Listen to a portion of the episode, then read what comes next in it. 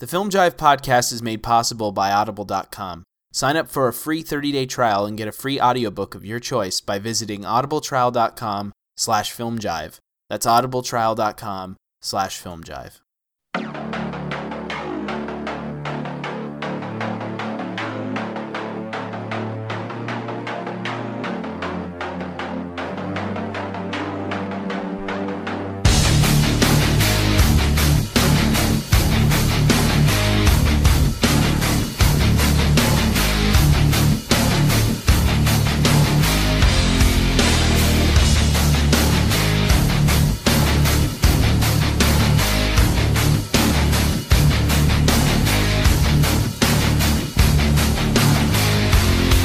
Hello and welcome to the Film Jive podcast. We are recording this episode on Saturday, April 19th, 2014. My name is Zach. This is episode 67, where we're going to be discussing Lars von Trier's Nymphomaniac, both volumes 1 and 2.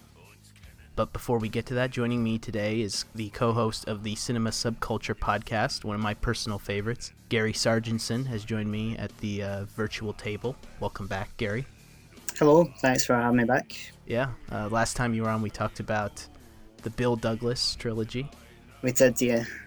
But we're not talking about a movie today that's nearly as obscure as those three films. Jumping right into Nymphomaniac. So a quick rundown of the synopsis for the film. Nymphomaniac is the wild and poetic story of a woman's journey from birth to the age of 50 as told by the main character, the self-diagnosed nymphomaniac Joe. On a cold winter's evening, the old charming bachelor Seligman finds Joe beaten up in an alley. He brings her home to his flat where he cares for her wounds while asking her about her life. He listens intently as Joe over the next 8 chapters recounts the luscious, branched out, and multifaceted story of her life, rich in associations and interjecting incidents. So, people that listen to the show know that I love Lars von Trier, I love his films, but I often have a really difficult time talking about his movies because I'm very apprehensive about getting into exactly why I think his work is so important, at least for me personally. And I think for the benefit of the conversation, I have suffered from major depression for a large portion of my life. So when I look at Lars von Trier's films, I do come to them with a certain perspective that maybe is not similar to everyone else, so I may view and interpret things through that biased. It's also important for me because I feel like, at least in the case of Melancholia specifically, that was a film that depicted depression that very much illustrated my own relationship with it and the things that I've gone through. So, in a weird way, and I've mentioned this before, I feel a sort of odd kinship with Lars von Trier that I don't necessarily with other filmmakers, even though he's kind of said that this isn't necessarily a part of his depression trilogy. It's still a movie that I view as ultimately a illustration of a person with depression. It's just tackling that subject in a very different way than he has previously. So now I'll ask you, Gary, what you thought of the film, initial impressions. Okay, yeah, well, I'll say first that Lars von Trier is one of my favourite directors as well. I think he's like one of the most important contemporary directors out there. He's constantly breaking ground in terms of form and content as well. Like one of the most brilliant guys at like exploring political themes, social themes. And I'd say like amongst his catalogue, like there's about 4 or 5 films that I'd consider like my all-time favourites. But at the same time, going into this, I was expecting quite a lot. I was expecting sort of the hype that sort of preceded the film was that one of the most kind of extreme provocative directors is going to make his most extreme work. And it was a bit of a letdown, to be honest. I think overall I found it quite frustrating because I think there is a great film in there somewhere, but I think it kind of lost. It's very messy. It sort of the whole kind of epic scope of it kind of crushes anything sort of struggling to get out. Sort of themes that are there that are kind of thrown in, but not really fully explored. And it's funny because most of his previous films are very precise. I find sort of quite Well, he has a thesis, and he continues to push it and push it and push it into its extreme. Definitely. I agree that maybe he doesn't do that so much here. Yeah, it's normally like it doesn't usually like a 3-act structure, but these films have that kind of 3-act punch, mm-hmm. where it's like the setup, the supposedly naive idealist downfall, and then they're kind of spiritual, or in some way they kind of become sort of resurrected, like they become the enlightened one. So it's that kind of 3-act thing, but this is like, I guess he was going for a more like sort of novelistic structure, but it seems to be like just meandering, and there's no kind of clear sort of through line. I couldn't really pull, I think I can sort of pull something out of there that he's trying to say, which is traditional Von Trier themes, but it seems that he wasn't really able to. I mean, he did give up final cut in the film, so I don't know if he was able, it just got to a point like he didn't really know what he wanted to say, and he just said all this kind of stuff, all these ideas in there, and it was just like, it lacks clarity for me, I think is what I'm trying to say, and it's quite radically different in that way from what he's done before, because he's normally quite clear, and quite precise, so it was a bit of a letdown for me, I think. I don't necessarily disagree with anything that you said, but I guess that wasn't something that really was all that concerning while I was experiencing the film. I will say, though, that there is something to be said for the fact that I could watch both volumes back to back, and then the next day go right back and watch both volumes back to back, which maybe speaks to the lack of emotional exhaustion that I have typically experienced. Whereas this movie, I think there are moments where I am really invested in Joe's character and what she's going through. But it's almost, at times, it's a little difficult to take seriously, I think, at certain points. I don't disagree that it's a mess. I think it's a really interesting mess, and it's a mess that only he could put together himself. I do think that it's kind of a bold film from a structural perspective, that he's kind of unafraid to do certain things that I think other filmmakers would kind of steer clear of because of cliche or I mean, especially just some editorial decisions that he makes that I find quite inspired, even if they kind of derive from some more traditional languages. But I viewed the film, like I said, as kind of he's depicting a depression through this idea of sexual addiction. But I think he kind of gets so lost in his own digressions that he has to kind of come back to that and kind of punch in these scenes reminding you of her sort of loneliness. Yeah. There's a scene that comes kind of out of nowhere where she suddenly starts talking about, which I guess is the nature of the film, is that things are just kind of coming at you from all directions, but where he kind of mentions, she talks about being a child in the hospital and having this overwhelming sense of loneliness and full of tears. And it's a powerful scene, but I don't know that he earns that scene to happen when it happens. Sure. And I mean, there's definitely between the two volumes, I like the way that they're connected, this loss of orgasm, which I think for me, I view that as it's when somebody has lost, it's you've lost your identity. I mean, people that, at least my experience with depression is that, you know, even if you want to get help, when you're not depressed, you almost don't know who you are anymore. You're almost living your life waiting for the next episode to occur because you don't know. All you know is sort of this isolation, and sounds so ridiculous, but you come to know that, and you almost wear that as a badge, which I think her character wears her masochistic nature as a badge. She's kind of I think she's proud of the fact that, not that she's a terrible person, but that she recognizes the fact that she's a terrible person, and she will do things to punish herself because of her nature.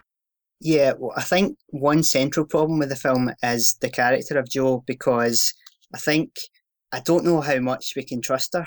I find her quite impenetrable, because the film alludes to the fact that the stories she's telling are in some ways unbelievable. Like, the film plays with that sort of self-reflexivity that Seligman says, come on, this is like crazy coincidence. And the whole kind of setup of the thing where it's sort of a usual suspects thing, she's picking like things out of the room and sort of building a story around that. Right. So I think why Von Trier's films usually work is you totally believe in the protagonist. They're completely sincere. Where in this film, like, I can't really get inside Joe's head. Like, I don't know how much to trust her. And she is a cold character. I think throughout the film, she doesn't show empathy to anyone else, really, until, well, she does.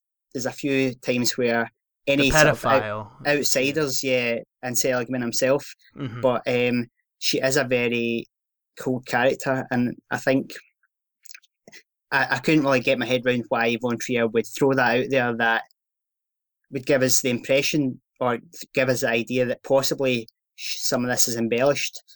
I don't know what you thought of that. I don't know how I feel about it, because I love the fact that he does do it in a sense where he has a character kind of come out and say exactly what the audience is potentially thinking in this moment. Right. Mm. But I will admit that even though that moment came and went, it didn't necessarily cloud my judgment of the rest of her story, if that makes any sense. I wasn't questioning everything that she was telling me from that point forward, because that happens near the end of volume one. Yeah, I mean, like, if he hadn't put that in there, like, I wouldn't even thought about it, because I don't expect Von Trier is, like, narratives aren't realistic in any way, so I wouldn't have expected that. I'm aware that it's about the ideas, the philosophy, the themes, so it's a funny one. I don't really know. There's a few things like that in the film where I feel like he's made quite significant missteps.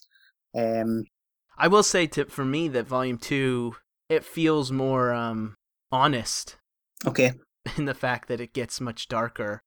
Mm. And I feel like some of the things that she's recounting feel less likely to be fictionalized. Whereas Volume 1 has got a more playful nature to it. And I think some of the digressive nature of it is removed. Volume 2 feels much more streamlined, in my opinion. Okay. Where the interjections are not as recurring as they were in the first half of the film. Mm-hmm. But yeah, I don't know. I mean, you've watched it 4 times. I guess I have to watch it 2 more times before I can. Yeah, let me just say, like, even though that I feel this is quite somewhat a failed work, I still think a lot of it's utterly compelling, and there's great sections in there. I think even, like, for me, like, a poor Von Trier film is still infinitely better than most other movies out there at any time. So I still think it's a very good work, even though it has quite significant flaws. So yeah, I agree. I mean, I would still say that this, at least to this point, this is my favorite film that I've seen so far this year, and that is probably just in large part that I think it plays to my own sensibilities. To where I'm more willing to overlook some of the pitfalls. But mm-hmm. I definitely, I mean, great moment. I mean, the scene with Uma Thurman, right? Yeah. I mean, that's just a masterclass in the construction of a scene, and it's so.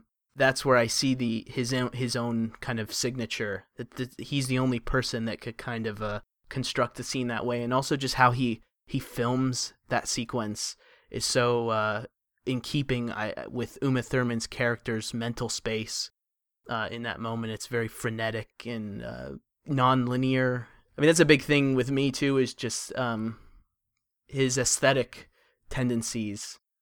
I find, he's in the current landscape. I mean, handheld is used, I think, almost to a comical effect. It's used so much at this point.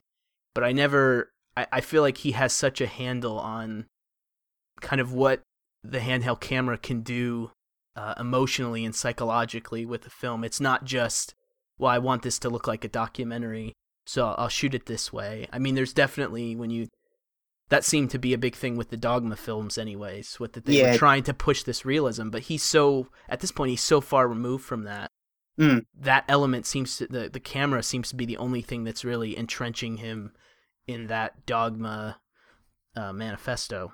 Yeah, he's had that sort of, through his career, he's went through the sort of trajectory of expressionism to like pure realism. Mm-hmm. And then he's like most recent films, Antichrist and Melancholia, he's kind of found that balance between like the sort of realism of the handheld and sort of going off into digressions, which are sort of echo Tarkovsky, these kind of visual tableaus, which I think is why sort of maybe Antichrist and Melancholia are sort of the peak. But I was a bit disappointed. The visual style of this film is slightly bland, I found. Everything's very bright. I think the stuff in Seligman's apartment and the alleyway where he finds her are visually very interesting because they're meant to look very theatrical, kind of old European cinema, and the level of sort of detail is almost pushed to this unrealistic, surreal fashion where it doesn't even feel like a real place, but you kind of buy it in the context of the film. And just how Seligman's apartment, I mean, it's such a, it looks like a prison cell almost. Yeah, I mean, he dropped the kind of expressionist flourishes completely from here pretty much, which is a bit of a shame. I guess, like, I think after Melancholia, he had said that he was disappointed in the film because he'd made it too pretty, too beautiful. So he wanted to do something like really nasty and dirty, which I think he did, but I don't know, it just seems a bit kind of bland to me. I mean, it's when I think about when Lars von Trier does dirty, I think of The Idiots. And this isn't. Yeah. This doesn't resemble The Idiots much at all. I mean, that's a really grimy sort of film. I mean, that's a Dogma film, but from what I understand is everything was shot with sort of this diffused filter over the camera to kind of soften up all the hard edges that you get with digital photography. Okay. So it kind of extracts that digital nature to it and makes it look a little bit more like it was shot on film. But I can't say that aesthetically I was bothered by it. I definitely agree that coming off of Melancholia, it's not nearly as ambitious as, say, the first 10 minutes of that film as they are. Or definitely not Antichrist. But yeah, I feel like the difference between those two films and maybe this film is I don't know that he's as concerned here with building a specific atmosphere as he is in Antichrist or in Melancholia, and using the visuals to kind of create sort of a tonal experience, whereas this feels, like you were saying, much more of a kind of straightforward attempt to push film into a more literary nature, I guess. Sure, yeah. Well, another thing he does for the first time is he's inserted a lot of stock footage, which... I'm not sure it works. It's kind of echo. It made you think of like some of Godard's work with the sort of essay style film, because he does a lot of things with text as well. Which I don't know. I don't know if I like it or not. It is used in a few instances that I hated for comic effect. Particularly, you know, the joke about the silent duck. Yes. Remember that? And then, the Seligman goes, oh, I wouldn't want it. Know what the quacking duck's like, and it cuts to some ducks quacking. Actually, well, I quite laughed. All right. I mean, it's such a low brow sort of attempt, but I kind of admire the. It's both pretentious and completely unpretentious, simultaneously, and I don't know. Appeals to my sensibility, I guess. Yeah. Some of the sections work well. The one about Bach and how Joe's recounting the three different lovers, and use of stock footage there is quite good, I think. But I think sometimes the choice of the style of the footage is jarring with the rest of the visual style of the actual film. Like sometimes the stock footage seems to fit, but sometimes I don't know. It's like kind of ugly visually, and it doesn't fit, but well, it almost looks some of the Yeah, I like the stock footage, but I will admit that at times I found it to be somewhat distracting because it, especially with some of the fly fishing stuff, is it looked like he was mixing in like lo-fi video, really grainy. And then the other thing that kind of, there were certain points where I didn't understand where the aspect ratios would change, not just from the story into stock footage, but it would change within the stock footage. So you'd be in, you know, 16:9, and then it would cut by 4:3, and then it would cut back to 6. And I just kind of was a little bit confused as to why he just didn't decide to just, well, even if that will look, make that look a little bit uglier, just put it in 16:9. Like, I don't know that it's, I mean, because a lot of times where that was happening was with the lo-fi video looking material. Yeah. So it's like, just get it more ugly. I don't know. Yeah. When you saw it, this is what it was like when I saw it in the theater and on video on demand, but the whole section Mrs. H was 185. Yeah. Yeah. And the whole, that was like, apart from the stock footage, the whole rest of the film was 235. I didn't know what that was about, like, unless they maybe shot that first and they hadn't decided on the aspect ratio. I kind of took that as he was trying to make things feel more isolated and uncomfortable. He was trying to kind of heighten the drama of the moment, maybe. I don't know that it really adds anything. My thing was curious because I only saw the film in video on demand. If those shifts in ratio, aspect ratio would be more dramatic or less dramatic, depending upon where you're watching the film. Because, I mean, I don't know if you've seen The Grand Budapest Hotel, but that is a movie that has revolving aspect ratios as well, where it keeps kind of like... Yeah, I have seen it, and I thought it was an interesting idea, but I thought in practice it was really unnecessary, because most of the film, like 90% of the film, was in 4:3. Yes. So why not just do the whole thing? Like, for the sake of like 5 minutes, I don't really see the difference. Like, it's not like, all right, we know this is...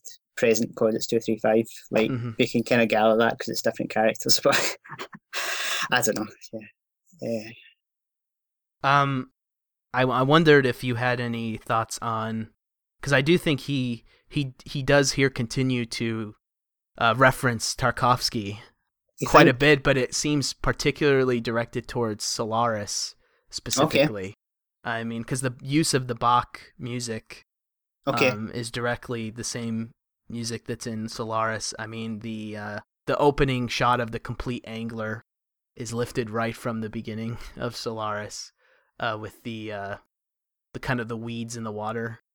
Oh, right, okay, yeah. That's... I didn't cross my mind actually, but and even the moment where she has her when she's a child and she's in the field and she levitates, reminded me a lot of there's a moment in The Mirror where there's a woman that is levitating above her bed. I thought that there were maybe some parallels, at least narratively, with this and Solaris. I don't know. Well, I think they're both films about kind of remembering things. And I actually think that Joe and I can't remember the main protagonist's character's name in Solaris. But, I mean, I guess with Tarkovsky, he's always kind of concerned with humans struggling with sort of their spiritual and their moral restraint, and they're trying to kind of form some sort of idealism in some way. I'm probably not saying that correctly, but I don't know. I think, I don't know, I didn't really... take much of Tarkovsky from this film because I don't think I think this film's too much of a kind of mess to really compare it. Even though it's because like Von Trier, like some like Antichrist, I could put that up there with some of Tarkovsky's best stuff, but I don't know, I couldn't really take a kind of central thesis from this to compare it in that way, but yeah, you're probably right. I mean, there is a whole section called The Mirror as well, a whole chapter. I also thought that was directly kind of just, I don't remember the specifics of that chapter, but just kind of a self-reflection in general sort of nature. But I think Solaris deals a lot with guilt, you know, that character feels. He's guilty in some way because of the death of his wife, and so he's trying to change, which I guess is maybe the antithesis of Nymphomaniac, that she's not going to change for anyone. I don't know. I've just ever, because I also quite like Tarkovsky a lot. I mean, my favorite film is The Mirror. Really? Okay. Yeah. So I've kind of always been trying to figure out maybe where he's drawing upon, because I mean, since the beginning, I mean, his initial films, I mean, The Element of Crime is like somebody kind of mimicking Tarkovsky. Right. Sure. Yeah. I think to a fault, but yeah, I don't know. I've always found that interesting. I think one of the problems with, I think the sort of duality of Joe's character isn't really that well developed, because it seems that she's got this thing where she kind of wants, she feels this guilt that, or she feels she's a bad person, but at the same time she wants to be part of society, but at the same time she doesn't. She feels like she's ostracized for her sexuality, but at the same time she doesn't want to be accepted. That's in there, but I feel that's kind of superficially put in there. And it's not really explored. I do think the two, Joe and Seligman, I don't think that they're shallow characters, but I think they're shallow-minded to some extent. But I think what you're talking about, that contradiction, I feel like lonely people don't want to be lonely, but they still want to be able to feel lonely. I don't know. I think that there is that. I don't know. I feel like everybody kind of encounters a conflict like that at some point. Do they want to be is being a part of society important? I think for people who would maybe consider themselves sort of outsiders, there's a certain pleasure in the feeling the persecution. Oh yeah, you're like there's a certain sort of masochism to it. Mm-hmm. You think I'm somehow like special. I think I'm saying this because I kind of feel that way myself, but you can have a kind of narcissism to it as well. You think I'm not accepted, so in some way that gives you that kind of pleasure that you're not a conformist. Yeah, I guess. I completely understand that. Right. I am a complete masochist. I mean, there's nobody that thinks less of themselves than I do. Right. I don't know. I almost enjoy it. I don't know. It's a weird thing, and in some ways, I understand the shallow nature of Joe, but I don't know. I guess I kind of interpret it as just Seligman and Joe. They're two separate characters, but they're kind of the merging of one in a sense. They're two people coming together to kind of complete a person, kind of fill a person out in a way. Yeah. And sort of that dialogue between them is sort of the two shallow-natured tendencies of those characters kind of at odds with one another. Yeah, I think they can be seen as the rational and the instinctual, yeah. One thing that I did think was interesting is in the Delirium chapter, when she goes to visit her father in the hospital, and they use the opening of The Fall of the House of Usher to kind of narrate the beginning of that sequence. Oh, right, yeah. And I think it's interesting that Edgar Allan Poe comes up, because I think Edgar Allan Poe, as kind of considered this great American writer, one of the things that was so well associated with him was the totality of his writing. Everything in his text was relevant to the story that he was telling, which almost seems to be a contradiction to what Lars von Trier is attempting to do in this film. Mm. You know, he's digressing and expanding upon ideas that ultimately don't necessarily help to tell Joe's story. Yeah. And also the fact that it's The Fall of the House of Usher, and that the character Roderick is someone who's suffering from this disease that had no sort of there was no medical term for it at the time, but later they described it as hypersensitivity to like light and sound and smells and this sort of extreme anxiety, okay. Which I almost felt like maybe because we don't really know why her father is ill. We don't know what he's ill from and what he's ultimately dying from. And I wondered if maybe he was just directly sort of referencing Poe's text to sort of illustrate Christian Slater's illness. Okay, yeah. What did you think of Christian Slater? I thought he was good. Yeah. It's not a big role. I don't know. It doesn't get. You don't really. It's kind of just this kind of superficial character. But I thought he was fine. Yeah. You didn't like his ash tree monologues? I thought. Well, that's kind of traditional Von Trier. Yeah. Sort of dialogue, although I would put it in the lesser end. Mm. I was a little bit, I don't know. You hated this movie. The ash trees had its finger in the ashes, yeah. I guess he just made that up. That's not a traditional tale, is it? Have you heard that before? I don't know. Yeah. I quite liked it. A little trite.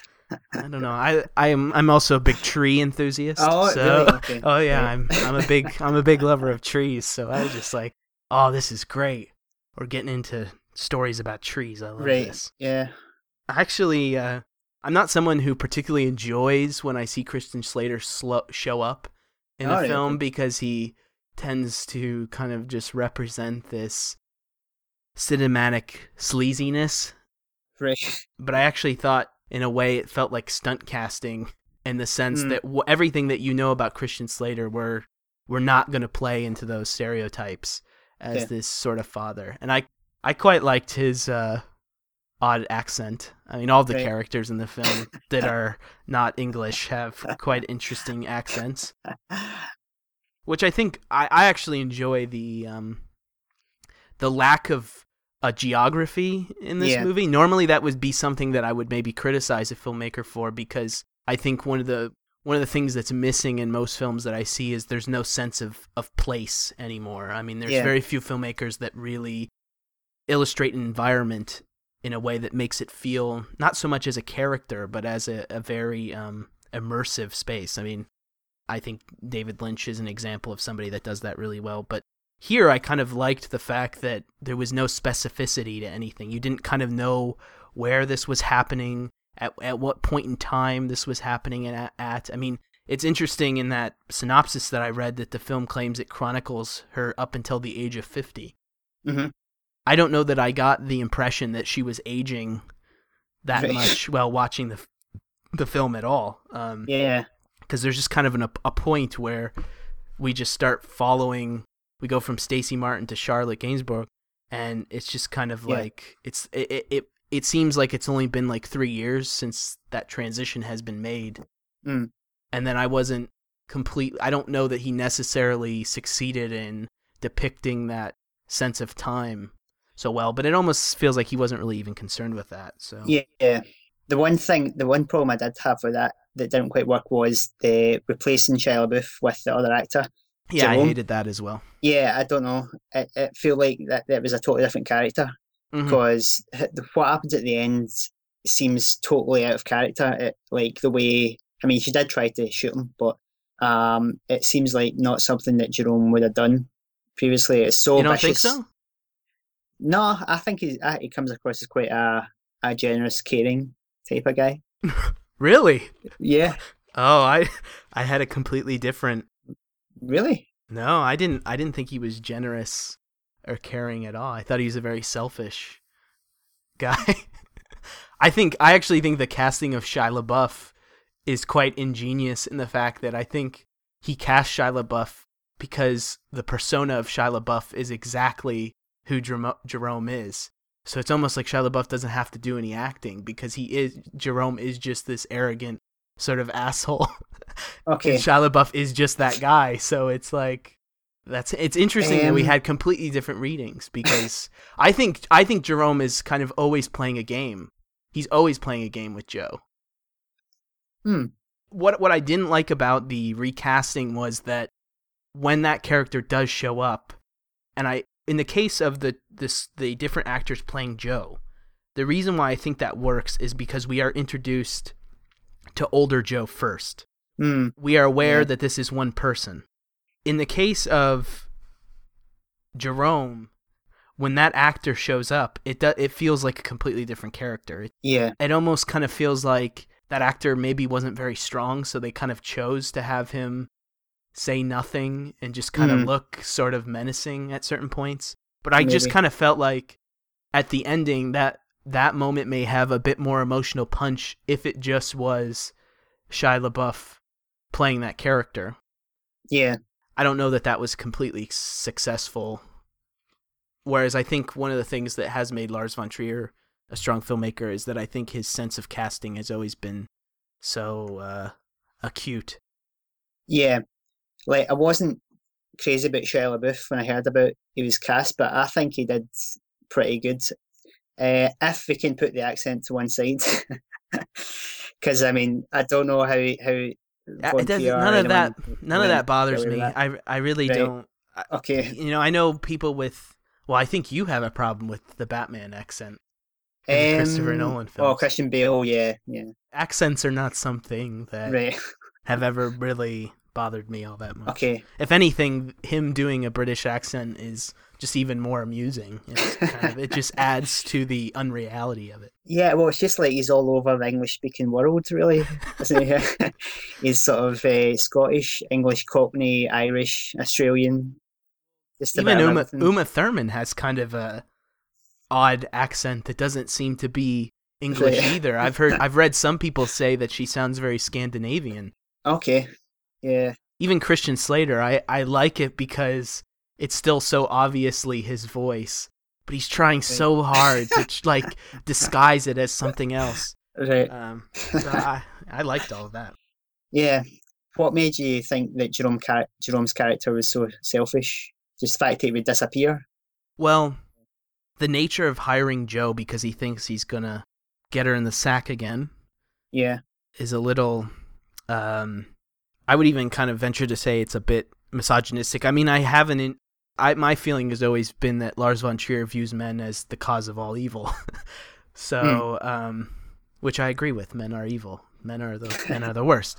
But that and then the fact that he would take her to town just to have her kind of walk around with and hold his coat. Mm. He seems to kind of, if you're not going to sleep with me, I'm going to kind of live these sadistic fantasies out in my own way then. Yeah, I guess, but a lot of that stuff is she kind of constantly trumps him by sort of, she has power, she'll turn him down for sex. She's actually the one who has a better grasp of traditional male tropes, like she's better at parking the car. In the first scene, she knows how to turn on his mopeds or whatever. But don't you think the very act of him leaving is, I've trumped you kind of thing? Like the ultimate trump? And marrying the secretary? Possibly, although it's hard to know if that he's aware of her love for him, I guess. So who knows? I don't know. Because there's even the scene where she's cleaned up and she puts the rugula on his desk and he comes in and he has her get up and leave and have her come back in. And I don't know. I quite like Shia LaBeouf in the movie, though. Yeah. A lot of people don't like him, and I just feel like that's an extension of what they know of him as a celebrity figure. Okay. And so they're immediately going to look to kind of give Shia LaBeouf a hard time regardless of whether his performances are any good. I mean, I've always kind of felt like... I mean, I grew up with Shia LaBeouf on the Disney Channel. All right. On Even Stevens shoving carrots up his nose and things like that. Right. But I've always kind of felt like I've never felt like he's a bad actor. I think he is a very average actor that just happens to be in a lot of really bad to mediocre films. But I think Lars von Trier kind of displayed that he can be, if he's used in the right way, I think he can be quite effective. Yeah. But I don't know that I felt any sympathy for him. Okay. Even the nature of giving her permission to go and have sex with other men. Mm-hmm. And then I guess my question is his kind of ultimatum with her, is it more because of the safety of their child or is it more out of jealousy? Because we then learned that Jerome ends up sending his child into a foster home anyway. Yeah. I don't know. I guess I felt more sorry for him. I felt like at that section of the story, Joe betrayed him by leaving. But I mean, I really like the first section where the office, like when she initially gets hired, that section of the film I love. I think that's great. They're really good together. Mm-hmm. So I think I have a kind of warmer opinion of him, the character. But maybe right, I don't know. I hadn't really thought about it from that perspective. I do you feel sympathy for her in leaving them in that moment at all? No. I understand why. It's like she has to, that the part where she's married, she's sort of integrated into society, but ultimately she can't really live that way, so she has to extract herself again as a part of that. I understand, I like that as a storyline, but can't remember what I was going to say. When you go. I had a lot of sympathy in the sense that here is a person that has become a slave to their addiction. Mm. They've become a slave to their body. She's become a slave to her body. She really can't. What was I trying to say? But she can't. Her body is controlling the decisions that she makes. Yeah. Having to come to that decision, I found quite tragic. Yeah, maybe. I guess it's still what I said before about the character being so cold. Like, I don't really have any empathy with her compared with other Von Trier protagonists. So, but one thing I was slightly puzzled by at the end of part one, she loses her orgasm, but she still seems to continue to be an nymphomaniac. I didn't quite get that. Is it just like she has to do it, even if she can't feel anything? My impression is that she's trying to do everything in her power to get it back. Right. Mm. Get that sensation back. But I think I might have mentioned this earlier, but I guess my impression of her losing the orgasm was that, so she loses an orgasm. What does she do? Like, what does she do now? She's so accustomed to continuously having sex and searching for that sort of fulfillment. Now she can't obtain that fulfillment through the only way that she's known how to do that. So now what's the alternative? Fishing? Cooking? I mean, what's that? I guess that's the thing, is that she is a person defined by her sexuality. Yeah. So if she cannot satisfy that, then who is she anymore? Mm-hmm. So my feeling was the loss of the orgasm is the loss of sense of self. So her rigorously attempting to have sex was trying to find herself again. I mean, the constant, very literal, the dialogue that she says, you know, fill all of my holes frequently. It's if she cannot have sex, this is gonna be really juvenile, but if she's not filling herself with cum, then she's just filled with loneliness. Yeah. So I don't know. I mean, I thought the concept of her losing an orgasm was quite brilliant. The idea of a character who is a nymphomaniac losing their orgasm. Yeah, I don't know. I did like that, how the first part ended, but I don't know if part two really dealt with that. It doesn't last very long. She just carries on. Okay, she just like fucking guys constantly, but like it would have been more interesting maybe if she was in total despair, more so. Well, it's also that soon after that happens in part two, she has the baby. Yeah. And then once she's had the baby, it returns, right. Which I didn't completely understand the logistics behind that.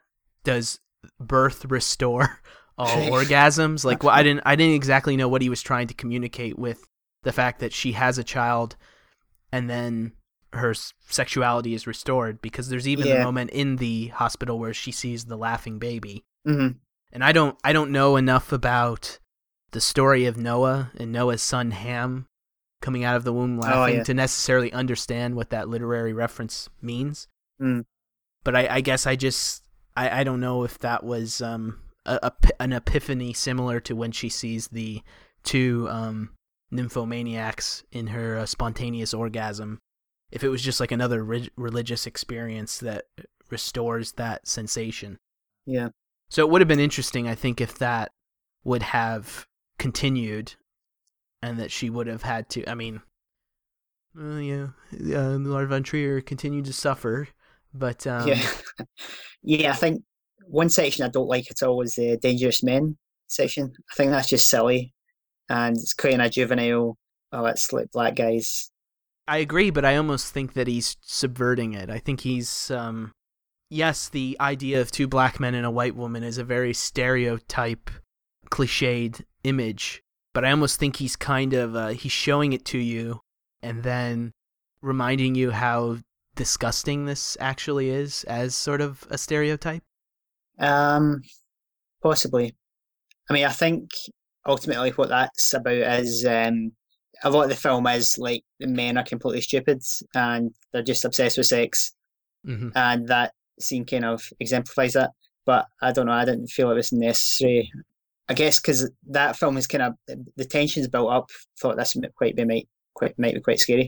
The fact that they don't speak the same language and all that, but then it just becomes comical in a sort of childish way. I don't know. I guess I have a juvenile sense of humor. Right. I thought that was both funny, but then I kind of felt like as it continued, their incessant nature of continuing to communicate with one another almost kind of drifted into this very uncomfortable territory where I started to feel like he's kind of depicting the cliche, but then he's kind of criticizing it at the same time. So I don't know. It also may just be he's trying to give you a moment of lightheartedness before you then continue into this very extended sequence of S&M. Okay, yeah. Hmm. What did you think of the Jamie Bell sequences? Yeah, I thought in itself it's a good sequence, but it's the same... with the same problem I have a lot of the film. It's like, okay, what's this adding up to? There's nothing that, no section of the film that I didn't particularly like, and it's not like it's badly paced, but I just thought, yeah, it's a good scene. Jamie Bell's good. It gets really dark, but I don't really know what it was. I mean, that is preceded by the thing, the Eastern Church, the Western Church, the way of pain, the way of happiness. So, like, she's kind of rejected the family and she has to go and do this thing. So that's fine. But I don't know, it just wasn't, it didn't come to fruition. It didn't really get anywhere. I don't know. Yeah, I mean, I kind of took it as, at least she leaves the family and goes directly to him. It's her pursuing this S&M was almost... a masochistic behavior, just to continue to punish herself for her sexuality almost. Mm-hmm. I thought the casting again of Jamie Bell was kind of interesting. It almost feel like he was kind of playing with like the little man syndrome idea almost. Right. That little Jamie Bell that we all know from like About a Boy is the guy that's beating her. But I really liked the design of that space and how sort of sterile everything was. Again, which I feel like that is a scene where he's kind of calling upon that idea of Carl Dreyer had, that as you remove things from an environment, it becomes almost more realistic or naturalistic in a sense, or sure, something along those lines. So I like when he does things like that. Yeah. Well, we talk about the Antichrist reference, because I absolutely hated that. I've no idea what the fuck is he trying to do. Is he sort of laughing at himself in a way and saying, "I'm so pretentious"? Like, here's a joke. Like, or is he laughing at the audience? I guess not. He wouldn't be laughing at the audience really, but it seems like he's belittling his own work, because fine, it's a similar idea. It's like the woman kind of abandoning her child. Is she culpable in his death or whatever? That's fine. But why make the shot look exactly the same as Snow and then the Handel music? It was unfathomable to me. I don't know. Well, there is this theory that I've read that some people have that think Nymphomaniac is, a lot of it is Lars von Trier directly commentating on his own mythology, because there's even the point where Seligman mentions that he's a Zionist, but he's not anti-Semitic. Oh, right. I mean, I don't really consider that like an interesting conversation to have. Yeah, it doesn't seem interesting at all. I mean, like for him to have that conversation, I mean, I don't mean this. Right. Yeah. It's like one thing I thought of was in Clockwork Orange, where that scene where Alex is looking through the record store and he pulls out a copy of 2001. Yeah. And it's like, well, people have said, okay, like this is like Kubrick. He's so at the height of his game, like he's not really influenced by anyone but himself. Right. I don't know how much that's true or not, but I don't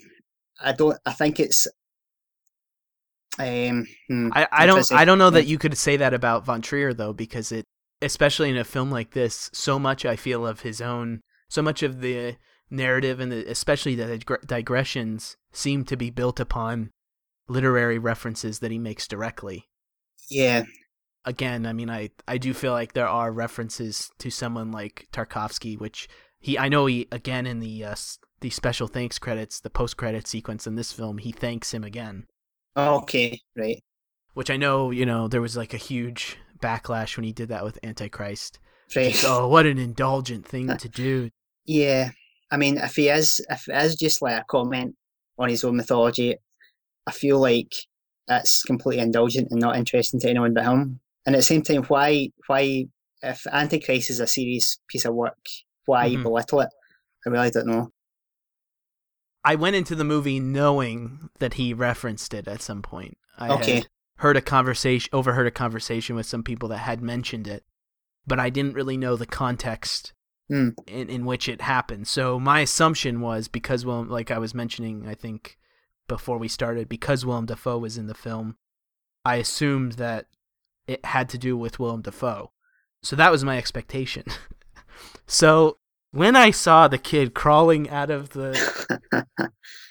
and he starts to walk around, and then the music kicks in. Mm. It's amusing, but I do agree with you that it's silly. Yeah.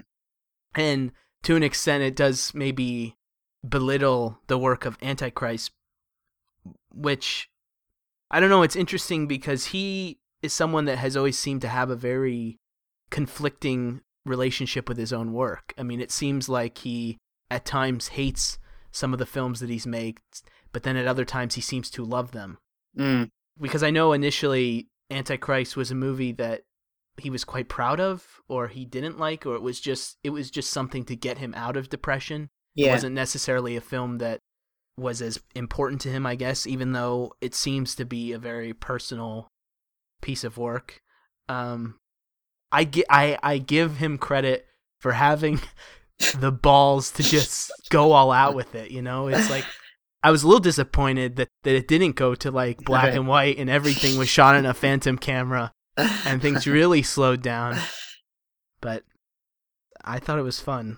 I can understand how somebody would hate it. I completely understand that. And I'm not even saying that I think it's a piece of brilliant filmmaking. It's almost him pandering to his audience, because I mean I guess maybe he's using it as a point of reference to, I mean, it's kind of a lazy way to do it, but build tension in a sense that because you're familiar with this, you have this expectation that this kid is actually going to fall. Yeah, I mean, he could have went as far as using that same idea, like the kid might fall out the window, but he didn't have to reference Antichrist by the music and kind of having the snow and all that. It like made it look similar. If you just had a kid like possibly falling out a window, that'd be okay, I think. But well, that's why another problem I had with it. Like, I would say this is by far its most kind of blatantly comic film. Mm-hmm. Maybe with the exception of like The Boss of It All, but that's kind of a comedy. But of his kind of serious, like dark kind of his normal style, like there's a lot more kind of blatant comedy, like blatant jokes, in this, which I didn't care for at all. I felt a lot of them were quite contrived. Like, normally stuff is kind of funny in a kind of blackly comic way, but it's like the humour's quite dry. It's quite subtle. It's just like kind of in the dialogue and things like that. Whereas like there were obvious jokes in this with like the cutting, particularly the Silent Duck thing. Yes. So before, like, you had a juxtaposition cutting back to Seligman. Oh, yeah. And it was like for comic effect. And it did play when I saw it in the cinema. It was getting big laughs, which I was quite surprised at, because like you don't expect a Von Trier film to be going down like that. But and I like, even though there's that block comedy in these movies, I tend to like see it more tragic, as it's the comedy is so ridiculous it's tragic. Yeah, but, I mean, it's kind of got a Shakespearean flourish to it in a certain sense. But but I do agree that his comedy here seems to be more in the way that he constructs the film necessarily than the characters directly, you know, making jokes in the dialogue. I mean, the one scene that I did like a lot, which I thought was a direct callback to Melancholia, was the spoon sequence in the restaurant.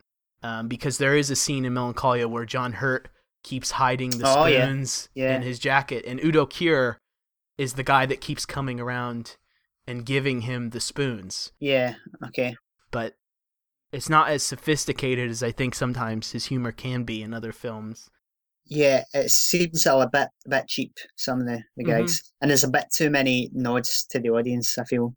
Yeah, I mean, I would say that despite its structure, I did kind of feel watching this that this is perhaps the most conventional film that he's made to this point anyway. Yeah, you could be right. I think when he does things conventional, he kind of breathes new life into them. Mm-hmm. But it did seem like a much more playful film in that way, that he wasn't afraid to kind of because I know I've read some comments from him regarding Melancholia that he doesn't like the film aesthetically because he feels like he's made a mainstream movie. Right, yeah.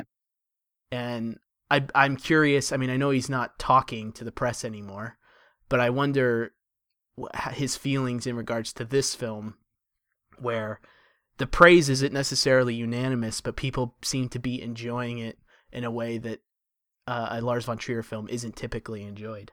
Mm. But then that makes me just wonder if, like you were saying, if the thesis is kind of lost in the messiness. Possibly, because it's the least Von Trier of recent Von Trier movies, maybe. Mm. So that's why it goes across better, and maybe why I don't like it. But it's funny, there's the Guardian film critic, Peter Bradshaw. He normally hates Von Trier's films, but he loves this one. And he was saying like he liked all the comedy in it. And I was like, no. That's why I hate it. Do you hate Peter Bradshaw? No, he's a good critic actually, but I just thought it was funny. I don't know. Could talk about the ending. Going, I guess, all the way to the end of the film. Firstly, I guess we did talk about not the ending, but the scene with Jerome in the alleyway. Mm-hmm. What did you think of the 3+8?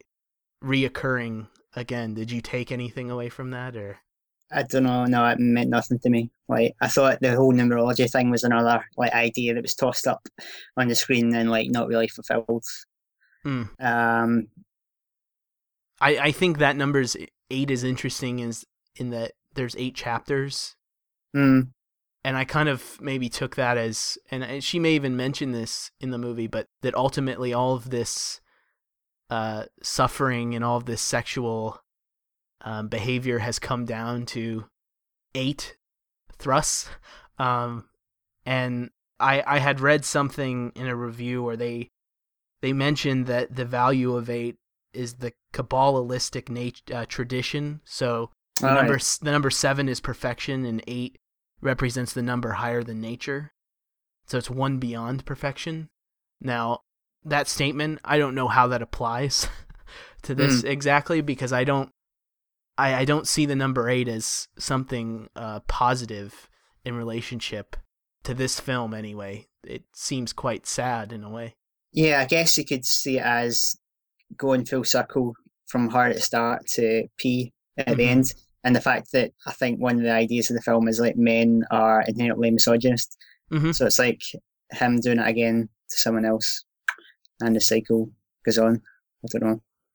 But the very, very end, what did you think? Yeah. Okay, well, it was funny because as the film was like, the first time I saw it, it was going on. I thought, okay, like, surely we can't just end like this. It just it didn't seem to build into anything, but then like the last like 2 minutes or something, that's the moment it, I think it becomes a Von Trier film, and I love the ending because that's when I finally realised that it's Seligman that's actually the sort of naive idealist, and he gets corrupted, or he reveals himself to be a hypocrite, to be evil. In the same way that Joe's thesis that humanity is hypocritical, she's a bad person and so is everyone else. Seligman debases himself and reveals that all humanity is has these primal sort of selfish, has a sort of selfish nature. So that's, you get that arc at the end that Von Trier usually does, that Seligman tries to be the rational, pure, virgin, innocent one, but ultimately that's not possible. And Joe is the one. Joe is sort of vindicated in her philosophy. I agree with all that, and I love the ending as well. But I did see it as my feeling with Lars von Trier is that I don't consider him a complete pessimist, in the sense that I think even when his films end tragically, there is some form of optimism present. In Melancholia, the end of the world is almost a relief. In Dancer in the Dark, she dies knowing that her son will not suffer the way in which she did. Yeah. So I think when these tragic things happen, there's still some sort of optimism. And my feeling with the way that this film then ends, yes, it continues sort of my theory of his thesis on his depiction of men, and kind of reinforcing Joe's own beliefs. But it also, it convinced her that she is completely alone. You know, like this was the last person that there was potentially any hope of friendship. Yeah. For her, and now that has been proven otherwise to her, it's almost like now she can move forward knowing that I'm alone and then go from there. I don't know, I thought it was quite brilliant. I mean, it's amazing what he can do emotionally with just a shot of a doorway. Right. Like he goes back to that door and I'm just like, because as the ending is wrapping up, I'm going, there's like a, you know, when he says, I'll make sure that you're not disturbed, and there's these two close-ups of them saying goodnight to one another. I'm like laughing because I'm just there's no way that he is going to end that. He's going to, you know, this is just wrapped too nicely. Yeah. He's just smearing cheese all over this. There's no way that this is how this is going to end. And then when he cuts back to that door, I'm just like, oh, fuck. I knew it. I knew that this had to happen. Yeah. So when it came in, there was, even me knowing that was going to happen, it was still just kind of like this, oh, I agree with you, but I wish that I didn't. I wish that you were wrong, you know? Yeah, it happens. It couldn't happen to a nicer guy, but it's got to be corrupted. Somebody has to go down. It can't be. Yeah, that's it.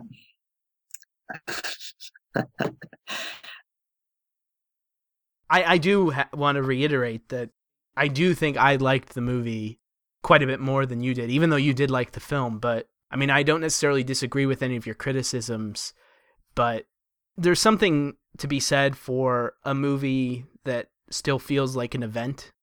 Mm-hmm. I know that for some people, going to see Captain America: The Winter Soldier is an event. For me, that's more like contemplating suicide, but just because I hate Marvel, but that's well documented. So when Lars von Trier is releasing a 2-volume film, I am legitimately really excited about seeing that, and watching the movie is just kind of like this, this is cheesy, but it reminds me of why I do love movies so much, even if the end result isn't necessarily as strong as some of his previous works. But even going into this, as excited as I was, I didn't really necessarily have an expectation of what this movie would or wouldn't be. And I know you mentioned that you were a little let down by the lack of graphic nature in which he depicted the sex. Well, yeah, I mean, I guess some of that's to do with, it's not fair to judge the film on that, because it was more like how the film was promoted or marketed. But it seemed like it was very safe, even by his own standards. But there is, hopefully we will see the uncut 5.5-hour version. Yeah, and then you have to come back and we'll do another. Yes, definitely. I think there is still questions around the film with the two versions, if the longer cut where it might make me look at it differently. Because I don't know if he can... I think it's probably a cut that he would be okay with, but there maybe is some things that are producer decisions. Maybe the more broad comedic aspects are taken by the production edit, but maybe that's just me hoping for too much. So I'm anxious. I'm hopefully that will come out in Blu-ray or something. I don't think, I think the Blu-ray's announced, but it's just the standard cut, but maybe Criterion or something might be able to put it out or something. Be amazing. But yeah, so there is that kind of question mark over the film at the moment for me. From what I've read, you know, there is quite a bit more penetration in his cut. And there are, he lingers, there's some more lingering on things longer than there was in this film. I know the train sequence, I guess, is quite a bit longer in his cut than in the edited version. I don't know what, I guess for me, I'd be more curious to see if there was more stuff with Joe's relationship with certain characters. Right, yeah. So I look forward to watching his 5.5-hour cut. Yeah.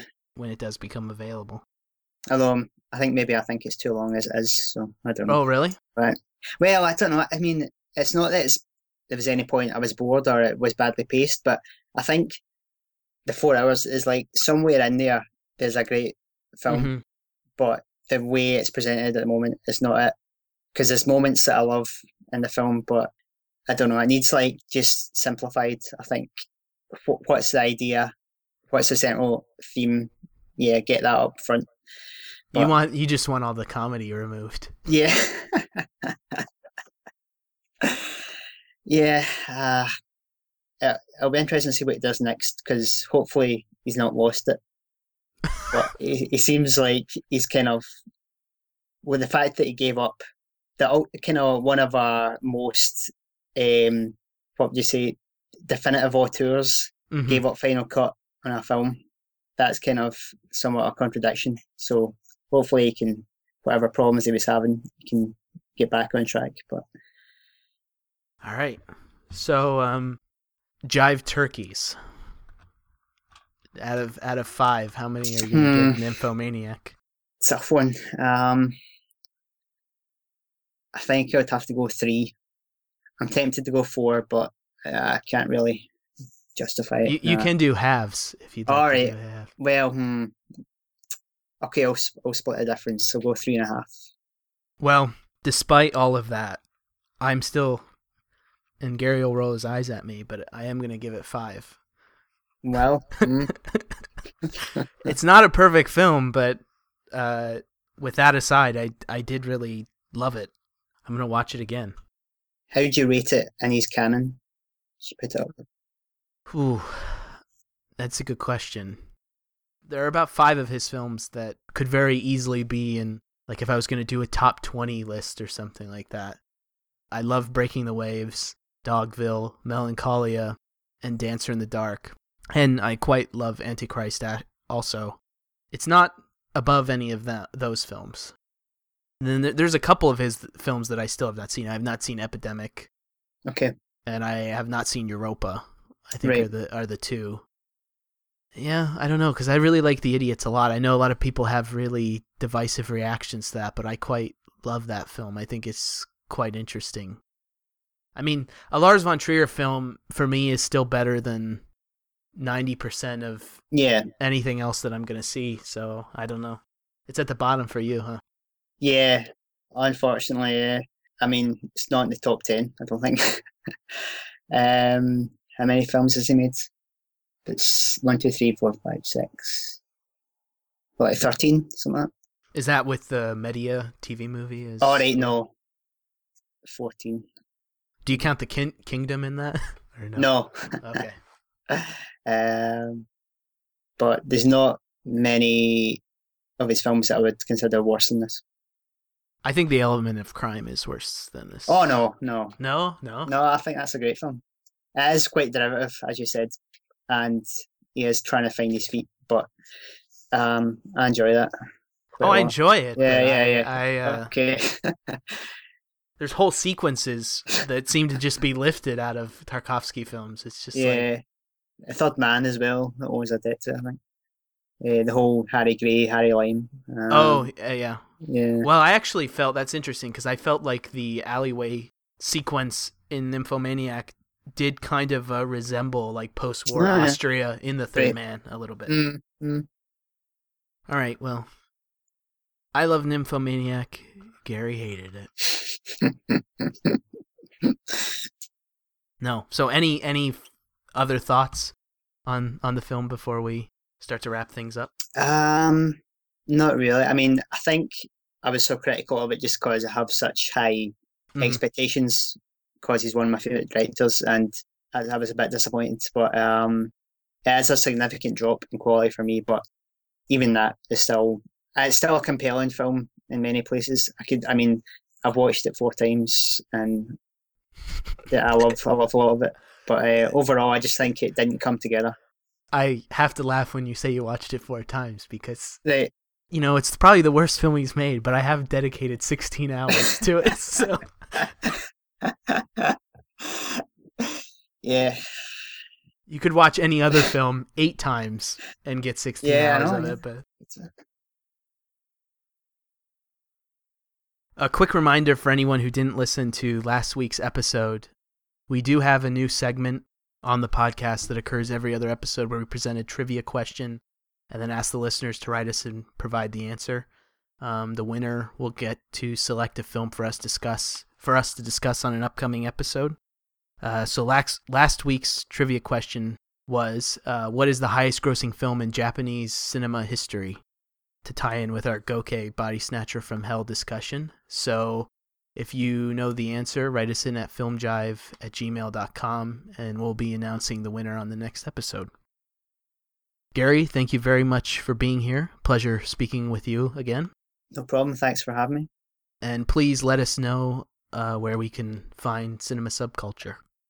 You can find us at facebook.com/Cinema Subculture. Probably the easiest place to find it. We're in iTunes, and there's a blogspot, which is cinemasubculture.blogspot.com. You guys your next episode's going to be on David Cronenberg's Crash, correct? Yes, yeah. Are you a fan of that film? I'm a big fan of it, yeah.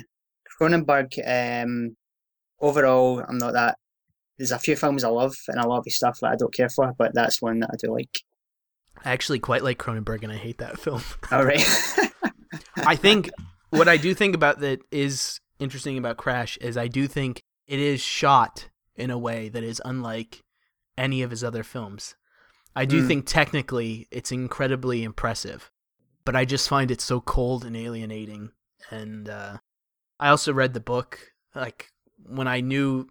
I mean, I didn't see that film when it came out, but when I did come to realize that he had adapted the Ballard book, I was quite excited and really disappointed in the overall result.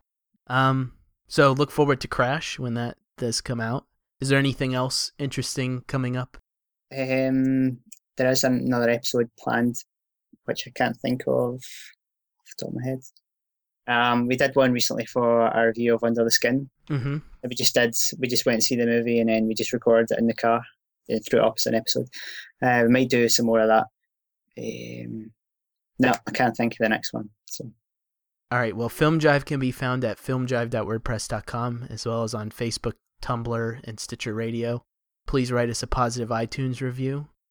Next episode, we're going to be taking a look at Byron Haskin's 1964 science fiction film, Robinson Crusoe on Mars. And that's about it. So thank you for listening. Join us for the next episode. And until next time, keep on jiving.